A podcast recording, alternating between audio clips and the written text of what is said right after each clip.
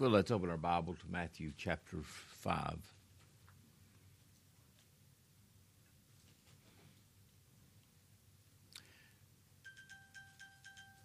I'm going to read verses 1 through 13. In seeing the multitudes, he went up into a mountain. When he had sat, his disciples came unto him. And he opened his mouth, and he taught them, saying, Blessed are the poor in spirit, for theirs is the kingdom of heaven. Blessed are they that do mourn, when they mourn over their sin, for they shall be comforted. Blessed are the meek, for they shall inherit the earth. Blessed are they which do hunger and thirst after righteousness, for they shall be filled. Blessed are the merciful, for they shall obtain mercy. Blessed are the pure in heart, for they shall see God. And blessed are the peacemakers, for they shall be called the children of God. Then blessed are they which are persecuted. And the reason they are persecuted, it is for righteousness' sake. For theirs is the kingdom of heaven, and their righteousness is the righteousness of Christ. Blessed are ye when men shall revile you and persecute you, and say all manner of evil against you falsely for my name's sake. It's because they hate him. And in these things, we see the characteristics of God's children or the attitude of God's people. And what is the attitude when we are persecuted for righteousness' sake? He said, Rejoice and be exceeding glad. For great is your reward in heaven, for so persecuted they the prophets which were before you verse 13. This will be the verse we'll be looking at today primarily. You are the salt of the earth. But the salt hath lost its savor, wherewith shall it be salted? It is sent forth good for nothing, but to be cast out and trodden under foot of men. Danny, would you pray for us? Heavenly Father, we thank you, Lord, for this opportunity. Lord, we pray that thy Spirit would be amongst us. Lord, where two or three gather together in thy name, you tell us that you'll be in the midst. Lord, we pray that we would be attentive this morning, Lord, our minds not one. Lord, we pray that you would speak to each and every one of us. And Lord, be with Brother Mike. Lord, and again, we thank you for this opportunity. It's in Christ's name that we pray. Amen. Amen. You are the salt of the earth. God's people, as we've saw in the last couple of weeks, they are the, they are blessed we are truly blessed. In Ephesians, it says we're blessed with all spiritual blessings in heavenly places in Christ. But the world would look at a man that was persecuted and reviled and hated. They wouldn't say he was a blessed man. They would look at him and say, well, he's cursed. But that's not how the Lord sees it. He said, Blessed are those. And his people have always been persecuted. Their attitude is different from this world. We don't set our affections on things of this earth, but on things above. It's like Danny prayed. We deal with have to deal with distractions and all those things, but our our attitude that God gives us is a desire to worship and honor Him. And if we have to suffer for His name's sake, so be it. Uh, there in the book of Acts, when uh, James and John, I mean Peter and John, went into the temple and they were preaching the gospel, they came and they said, "We don't want you preaching anymore in that name." And it says in Acts 5:41 and they departed from the presence of the council rejoicing that they were counted worthy to suffer shame for his name. In this world you shall have tribulations, but be of good cheer. He said, I've overcome the world. You and I want to have that attitude. A lot of times when things come and we're nobody likes to be persecuted, nobody likes to be cast out, nobody likes to be despised. I mean, that's hard to the flesh. But we do it for His glory. That's when we have the, I want to have the right attitude to serve Him. Yeah, our Lord suffered and will suffer. Will suffer. Now, we know we live in a day that laws constrain men. We don't suffer as like others do, but we still suffer, and maybe in just different ways. But God's people are here. They're here for a purpose. They're here for a reason.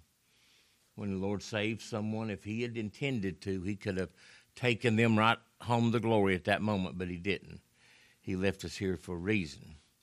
We're here for a purpose. He said, as we're going to look at today, He said, You are, ye are the salt of the earth. That's what I want us to consider. I know men have coined the saying that, you know, somebody, I guess, has good qualities and they may be, there's people that are lost that are meek and kind and they're generous. And, and then people look at them, oh, they're just the salt of the earth. Now, that, that's not what he's talking about. It, it's not something that, that we produce, it's what he's done because by nature, we're not like salt. From the top of our head to the sole of our foot, there's no soundness in us. We're full of wounds and bruises and putrefying sores. That's just who we are. But He's made us to be, by His grace. He said, You are. Those that are persecuted, those that mourn over their sin, they are the salt of the earth. You know, when, th- when things happen, you may not realize it, but the world watches you. They watch your response, they, re- they watch your attitude how's this man going to respond? Well, I know there's, I can't put my finger on it, but I know there's something different about this man. What is it that makes him different? Who makes us to differ? It's the grace of God that makes the difference. But they watch. How does he respond when everything seems to go bad? How? Look at Job's friends. Look how it went with Job. How did he respond?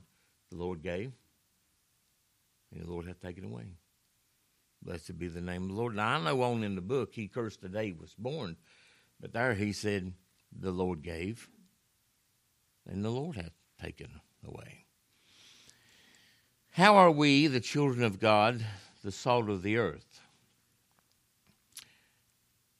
It's not what the world says. Like I said, they're the salt of the earth by nature, like I said, we're not good. And here's the scripture Isaiah chapter 1, if you want to turn, verses 4 through 6. This is the scripture we probably quote a lot. And he's describing us. Isaiah 1, verse 4 uh, A sinful nation, a people laden with iniquity a seed of evildoers, children that are corrupters. They have forsaken the Lord. They have provoked the Holy One of Israel to anger. They are, they are gone away backward. Why should ye be stricken any more? Why should I correct you any more? Why should I punish you any more? Why should I send you any more warnings? You'll just revolt more and more. It won't change it. The whole head is sick. You know, it's amazing. It starts with the head. The whole head is sick, and the whole heart is faint. The will, the emotions, the desires are faint. From the sole of the foot even unto the head, there is no soundness in it, but it's wounds and bruises and putrefying sores that have not been clothed, neither bound up, neither mollified with ointment. None of the bruises, none of the putrefying sores. They've not been clothed. They've not had any salt on them to heal the wounds. It's just vile. And he says, Why should I stricken you anymore? They'll just revolt more and more. Some things about salt it helps the taste of food. It purifies, like I just mentioned, putting salt on a wound. Now It's going to burn like crazy, but it's what purifies it. It pulls the moisture out of it so it can heal. And it holds back corruption and it melts ice. God's people, as we see here in salt, have an effect upon the world. Like I said, why did he leave us here? And it does. His people, he places them where he places them, and they do have an effect on this world. Lord willing, next week we'll look at light. Light pushes back darkness. But if you take away salt, if you took away all of God's salt out of this world, took all of his people out, they would be nothing left but corruption. And the only reason it's not as bad as it could be because God put, places his people in certain areas and they do hold back that corruption. That's why he placed us here. Did you know every sacrifice in the Old Testament had to be salted or savored with salt? If you want to turn to Leviticus 2:13,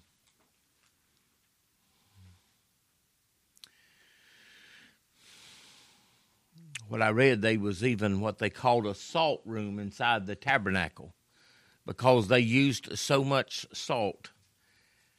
I read something, uh, that's what I already printed in my notes. It said in some places a bag of salt among barbarian tribes was worth more than a man. The Jews really prized salt because they had the. You imagine if you have no salt for the sacrifice. Well, you can't offer a sacrifice. Without the salt on the sacrifice, you can't worship. It's rejected. It says Leviticus 2:13 and every every oblation of thy meat offering offering shalt thou season with salt. It gives it it's what God desires. It's what without it it has no savor. It has no taste. Neither shalt thou suffer the salt of the covenant of thy God to be taken from thy meat offerings. With all thine offerings thou shalt offer salt. So you see what the salt represents. The salt represents Christ. And the reason we are the salt of the earth is because it is Christ in you, the hope of glory. It's like trying to worship or bring an offering without Christ. It's rejected. You may bring the right prescribed offering, bring it in the right way, but if it's not salted with salt, it was not accepted, and you would not be received. Men want to worship God, they try to without Christ, and it's rejected. You know what? It just tastes bad. It has no flavor. The gospel, taste and see that the Lord is good. Taste and see. Without the salt of the covenant, God's everlasting covenant between Christ and his people, there is no receiving of the sacrifice. And they knew it. what if salt runs out? You know, one thing that this world has a lot of, we'll probably never use up, is salt. You know, we don't take you don't take you don't think a lot of it. It sits on your table and you don't really even notice it till you need it. But when you need it and it's not there, you sure miss it. You know, sometimes you sit down to eat and Sandy says, I forgot to put some salt on the vegetable. I said, Yeah, I know. we taste it. And you go, How do we taste it? Well, you well, you can sure make you know when it's not there it's like trying to preach the gospel or, or just saying things without Christ. You go, something's missing. I can't put my finger on it, but something's missing. And the thing that's missing is the salt from the sacrifice. Without Christ, nothing is accepted. Nothing. It'd be like Cain trying to bring the best he's got. It ain't accepted. Abel. If they if they if he is prescribed and he may have been he brought a sacrifice and it can't be received without salt, And he would have bought salt and put on it because God prescribed it. The Lord would say, you don't have to do that. You you it's just salt. Just leave the salt out. No one will know. Those who have never tasted the gospel don't know the difference. But God's people know the difference because you have an unction from the Holy One all modes of worship fabricated by men, and that's all it is. It's just something fabricated by men. It's all rejected. If you tell men they're rejected, they don't much like that. And that's when the persecution comes. Because they hate Christ. It's like I said, eating, it's like eating food without salt. Turn to Numbers chapter 18, verse 19.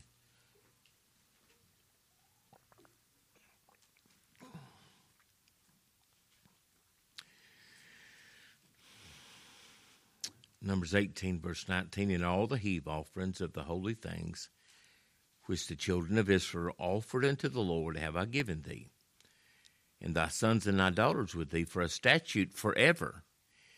It is a covenant of salt forever.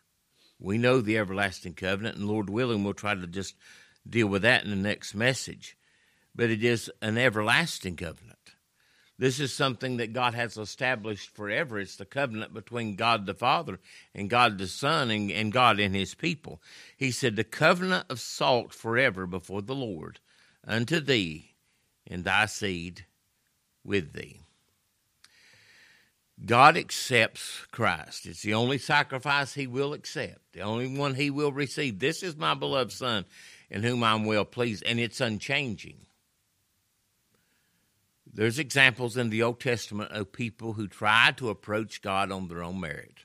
Aaron's sons were killed before before the Lord. They offered what? Strange fire. Strange fire. Some things about food is I mean about salt, as I've already mentioned, it's adds taste. Salt has the scripture said there's this lost its savor. Salt has savor. We can't explain it. We just we just know it when we taste it. Something without salt, it's just like eating pot- potato chips. I don't know why we love salt so much. I mean, I love them. I, I, you know, it's like a Lay's commercial. You can't eat just one, and that's about right. You sit down, and it's just like you can't get enough of it. Then you get done, you go, I want another bag. Then you got to have something to drink because it's so salty. But we, and it's like beef jerky or something like that. Can you imagine trying to eat jerky without salt? Yeah. But that's it. It gives it taste. It makes something that is bitter tasteful. You know, we go through things. It's just like I mentioned Job. We go through things that are bitter. It's bitter. But when the salt of God's grace is added, it takes away the bitterness. Without takes away the bitterness. Turn to 2 Kings chapter 2, and I'll show you this.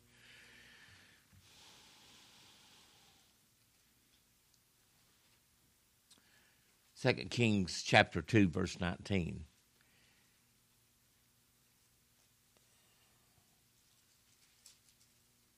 And the men of the city said to Elisha, Behold, I pray thee, the situation of the city is pleasant, as, as my Lord liveth. It's a pleasant city, but the water is not. And the ground barren, and the reason the ground was barren was because the water was bad. And Elisha said, Bring me a new cruse and put salt therein, and he they brought it to him, this cruse, a new cruse with salt in it. What's he going to do with the salt? And he went forth into the spring of the waters. He went to the heart of the problem. He went to the head of the spring. Uh, at Sandy's father's, he has, it's kind of ironic how he's done this. He went way back up on top of the mountain and he run him a pretty good sized water hose, piece of plastic pipe, and he put it in a spring up there at the head where it's where it starts. It you probably can't even hardly see it. It's that small, but it runs down that pipe, gravity, and he's got a little. It's it's a homemade water fountain. It has a little piece of pipe about the size of your little finger. That water just always spurting. You imagine if you went to the little kids come, they drink out of that water. I mean, they don't care what's in it; it doesn't, doesn't matter. But if that water was bad, he would have to go up to the head of the water, the spring, this is what Elisha did, and he poured that salt upon that water, and it healed those waters. And when it healed the water, it healed the land. Christ takes the water, the salt of His grace, and the salt of Christ, and that's what heals it. It's the same water. It's like where the water was Marah. Remember, they were bitter, and he threw a stick in her, uh, which was a picture of Christ. And Elisha took that salt pulled it out, and cast the salt in there, and said, Thus saith the Lord, I have healed these waters. You know what? Now you can drink the water. And the only thing, why wasn't something else? He didn't go up there and wave his hand over it. He took salt. And he said, I have healed these waters. There shall not be from thence any more death or barren land. Now, uh, you know what happens if you just throw salt on the ground? There ain't much going to grow. That salt will kill that grass. We have, just like down here in the church, we have that water purifier. You know what goes in that water purifier to purify that water? Salt. That's why there's a 50 pound bag of salt sitting down there getting ready to be poured in because it filters that water. Because you know why? This water has so much calcium in it. We had it tested at the house. You, you really don't want to drink it without it being filtered, even filtered with a softener and a filter on it. And Lord takes his salt of his grace and he heals the water. And now the land that was barren brings forth life.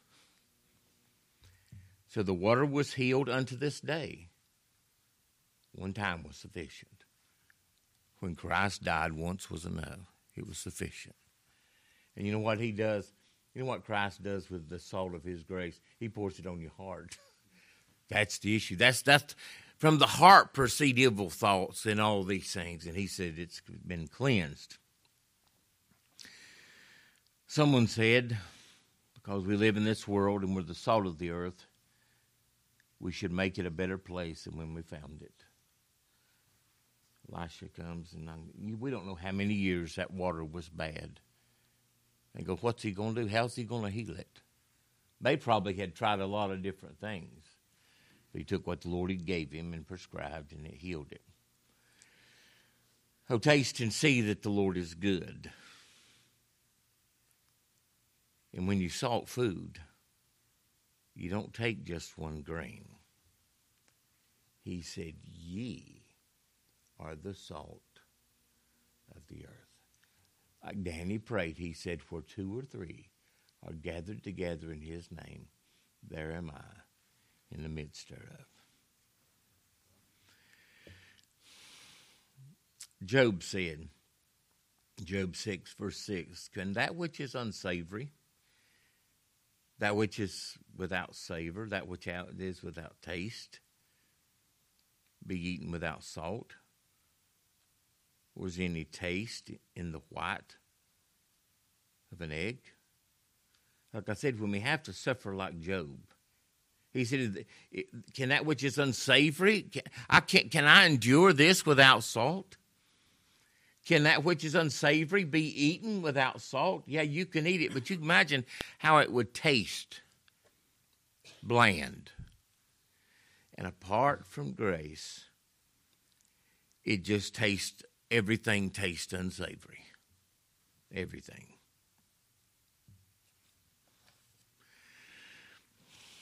Turn to second, uh, Colossians chapter 4, verse 6. I want you to see this.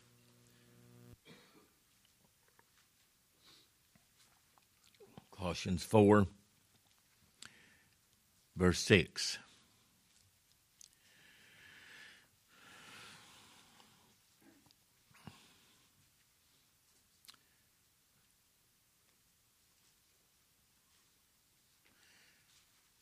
Let your speech, and I know that can represent your speech or it can also represent your conversation, your manner of living. I mean, your manner of living. Let your speech be always with grace, seasoned with salt, that you may know how you ought to answer every man.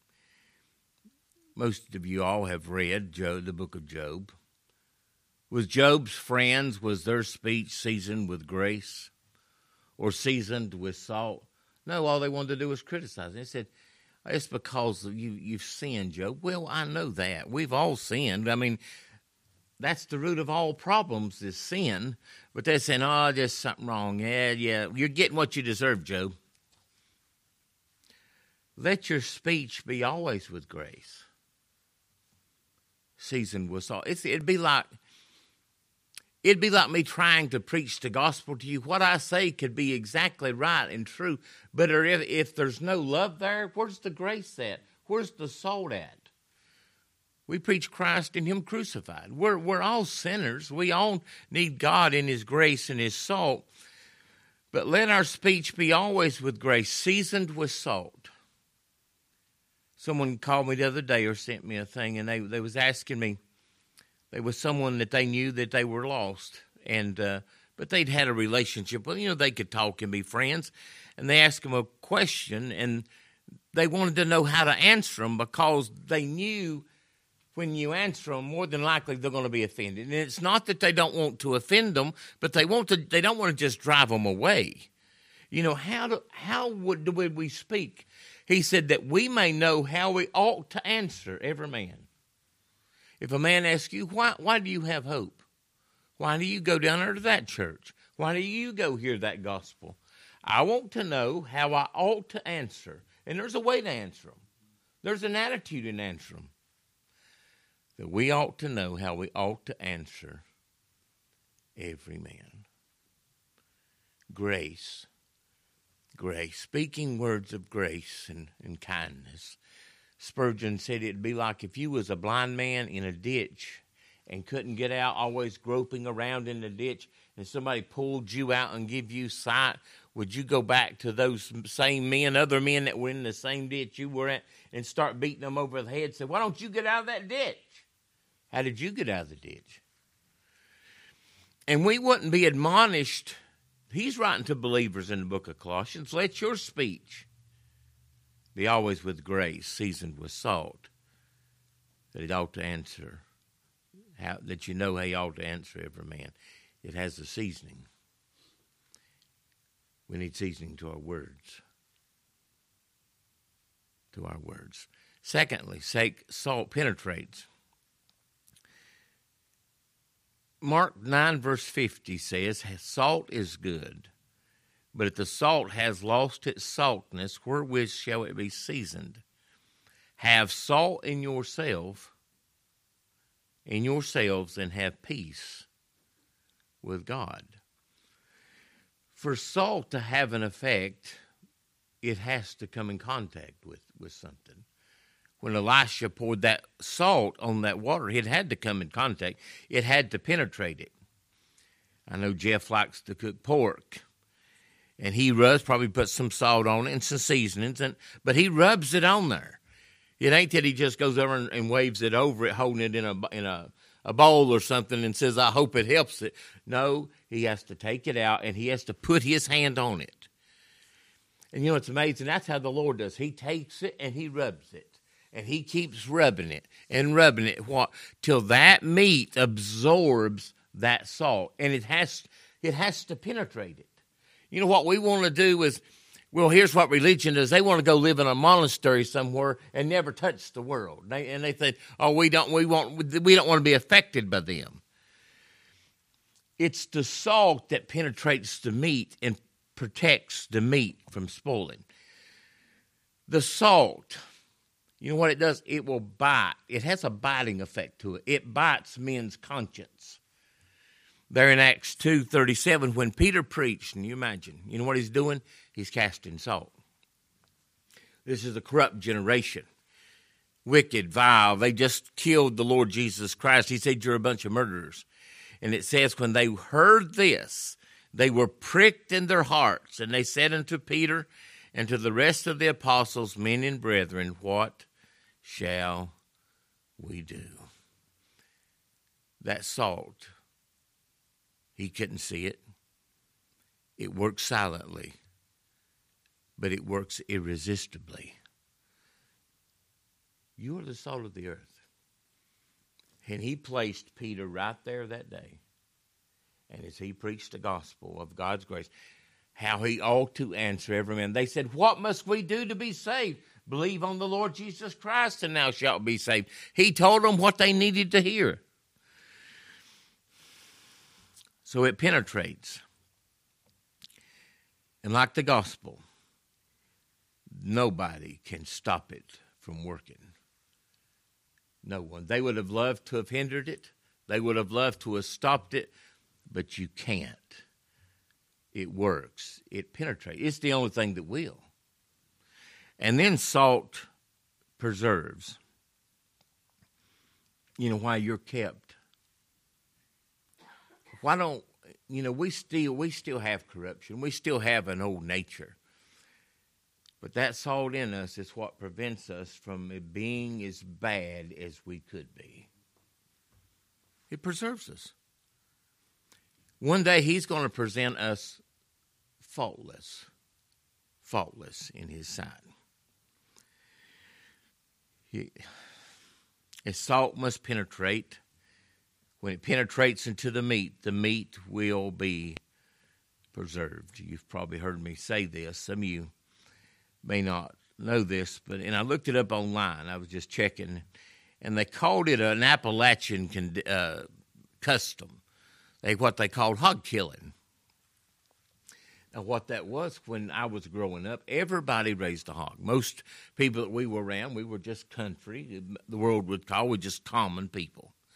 You know, whatever you had to eat, you you growed it. You growed your own vegetables. Most people had a cow. If they didn't, they would know someone that did. You could get your milk and your butter and your cheese and all those things. But everybody growed them a hog. And between usually between Thanksgiving and Christmas was hog killing time. And everybody in the community would come together and they'd kill that hog. And they're going to get this. This, this is we got this meat. This has got we got to feed on this all winter. How are we going to keep it? We don't have no refrigerator. We don't have no freezers. This is before those things. How are we how are we going to keep this meat? If we just kill this meat and you just put it somewhere, it ain't going to last probably two or three days, and it's so bad you can't eat it. You take it and you use everything, uh, every part of that hog except for the squeal. From the head to the toes to the feet. I mean, but what some of the best part is the ham and the and the tenderloin. And what do you do? We had a dark place in our building. It was called a ham house. It's dark. You would take the meat, you go in and put a layer of salt down, and you lay the meat down and you cover it just like when Jeff would season pork. You'd put we sometimes we would use brown sugar, black pepper, and salt, and you rub that on that meat. You get put as much as it'll take. You go in a few days and flip it over. You keep rubbing and rubbing, and I don't know how long it takes. It might take two or three weeks, but when it dries that meat out, you can pick it up, put it in a sack. I've seen Daddy take it upstairs in the attic and just hang it up so the mice or nothing couldn't get to it. And man, it, and it had to be a special occasion for you to have ham. And you go cut a piece of that ham off, and you talking about something good. Now, sometimes you might have to wash some of the salt off because it's pretty salty. But I'd like to bring y'all some some good country ham sometime. There's a, a ham place right there above where I used to own my business, and I used to buy it for people for Christmas. Oh, it's so good. But how is it preserved? With salt. Without salt, it would not be preserved. And is salt preserved that meat, children of God who are the salt of the earth holds back the corruption of this world. It preserves it. You want, you want an example? Lot. He was a sinful man. He made a lot of mistakes. But let me tell you this he was still a child of God. Nothing he did, nothing he ever thought ever changed his relationship with God. He was the soul of the earth. God said, I cannot destroy that city as long as Lot's there. I mean, when Abraham prayed, he said, If I can find 10 people, 10, I won't destroy the city for 10 people. You think about this country. I wonder how many of God's people are in this country. That's probably the only thing preserving it. Because when he took Lot out, he, that angel said, I can't do anything as long as you're here. But when they took Lot out, as it.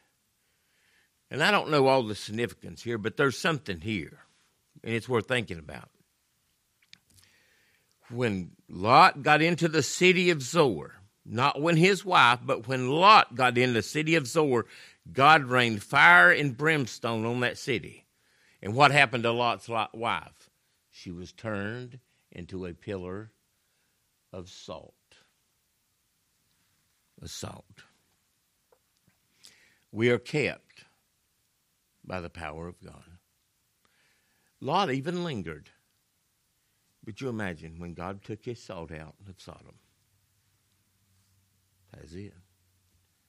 And one day, God's going to gather all his elect who are the salt of the earth. And when he gathers them out, there's nothing left. That's sobering. That's sobering. You think that, you know, think about this. God put you exactly where you are for a reason. He placed you there for a purpose. It? You're, where, where you work is no accident. Who you know is no accident. Where you live, none of those things are an accident. God put you there. God put His people there for a reason. So, how does salt preserve this world? Let me read to you there again in, in Colossians 4. Let me begin back in verse 3. Paul is saying, Wherefore praying also for us that God would open unto us a door of utterance to speak the mystery of Christ, which I also am in bonds, that I may that it may be manifest as I ought to speak. He said, I, I don't know what I ought to say. May God give me a word of utterance to speak. Walk in wisdom walk in wisdom toward them that are without, redeeming the time. Let your speech be always with grace, seasoned with salt, that you may know how you ought to answer every man. Let your speech or your conversation be seasoned with salt. I want you to turn to 1 Peter chapter 2, verse 12.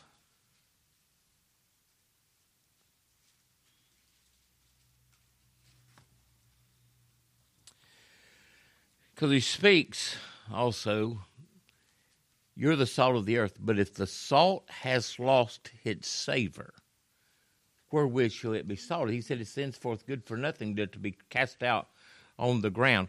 If salt has lost its saltness, you cannot, if salt is lost its saltness, you can't add salt. It's lost its savor. It's lost, what he's saying is, if you, salt loses its effect, what good is it? Now, here's the sobering, something very sobering. I don't want to lose my effect with people. You know what I'm saying? Because here in second, 1 Peter 2, verse 12, have your conversation or your manner of living honest among the Gentiles, that whereas they speak evil of you, they may call you an evildoer they may persecute you. They may by your good works, which they shall behold, they shall see, glorify God in the day of visitation.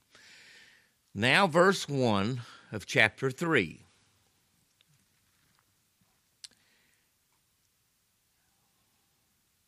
He's, you imagine a woman, God has saved her. God has given her grace. And now there's salt in that house. Uh, I know of someone they, they got married, one one of the, the girls she thought she was a believer, and, and then she come to find out the Lord opened her eyes, but He set her free, and now she's she's married to a man who's an unbeliever. He has no desire to go to church with her, has no desire to worship God. How is she going to win that man? by always going in there. I, why don't you just get ready and go to church with me? Why don't you just quit that drinking and come on? The kids want you to come. He answers that question here. Likewise, your wives, be in subjection to your own husbands. Then, if any obey not the word, if anyone, any of your husbands are not believers, they may also, without the word, be won by the conversation of the wife. They'll be won by how that woman acts in front of that man. It says, while they behold your chaste conversation coupled with fear, whose adorning, let it not be that outward adorning of the plaiting of the hair and the wearing of gold and putting on of apparel, but let it be the hidden man of the heart, and that which is not corruptible, even the ornament of a meek and quiet spirit. That's the salt, which is in the sight of God of great price. You know what she does? She loves that man. And she'll win him by her love for him, by the conversation she has before him. She said, Well, me and the kids going to get up and Go to church if you want to go with us, you can. And they get up and go. That's what she does. She's made up her mind and leave it in the Lord's hands. But you know, as long you imagine what if God took her out of that house, there's no salt. No salt. But maybe through that, like here, he says, You've been in subjection. You mean she's supposed to be in subjection to that man and he's an unbeliever? Well, that's what he says. He said, Abraham, er, Sarah called Abraham Lord. Something else. Salt can melt ice. Salt can melt a heart of stone. And salt can measure a frozen heart. If salt has lost its savor, as I've already mentioned, Lot. It's hard to imagine Lot living in Sodom. Said he vexed his righteous soul. And we look around in this world, and it, if we didn't have each other, it'd vex our righteous soul. But when the angel told Lot, he said, Do you have any more family in this place? It was Lot and his wife and his two daughters. He said, You better tell them to get out of this place. Lot goes to his sons in laws who are married to his daughters. And Lot went out and spake unto his sons in laws, which married his daughters, and said, Get up out of this place, for the Lord's going to destroy this place. But he seemed as one that mocked unto his sons in laws. They said, You think we're going to listen to what you said? So uh, there you see, he lost his influence with his sons. They didn't believe him. You lose your influence. They, they don't. They don't care what you say, what you say to them, how you say it. In closing, I want us to, I want you to turn to this. It's Titus chapter two. I want to read all these fifteen verses. I know it's several verses, but I want to point out several things. Titus two, verse one. but speak thou the, the things which become sound doctrine.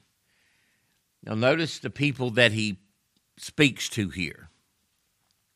Titus 2, verse 1. That the aged men, those who have been maybe converted for some time, those who've walked with the Lord for some time, that the aged men be sober, grave, temperate, sound in the faith in charity, in patience. And in verse 3, the aged women, likewise, that they be in behavior as becometh holiness, not false accusers, not given to much wine, teachers of good things. And what is the responsibility of the of the aged women? That they may, what's the first thing he mentions? That they may teach the young women to be sober, to love their husbands, to love their children. Oh, the salt that will preserve that family. The aged women are to teach the young ones to do what? Love your husbands. Love your children.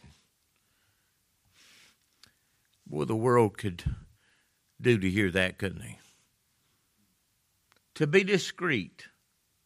He list, just keeps listening. So, to be discreet, chase, keepers at home, good, obedient to their own husbands, that the word of God be not blasphemed. So he talks to the aged men, the aged women. Now he deals with the young men. Young men likewise exhort to be sober minded in all things, showing thyself a pattern of good works and doctrine, showing uncorruptness, gravity, sincerity, sound speech that cannot be condemned, that he that is of the contrary part, those that are unbelievers may be ashamed, having no evil thing to say to you.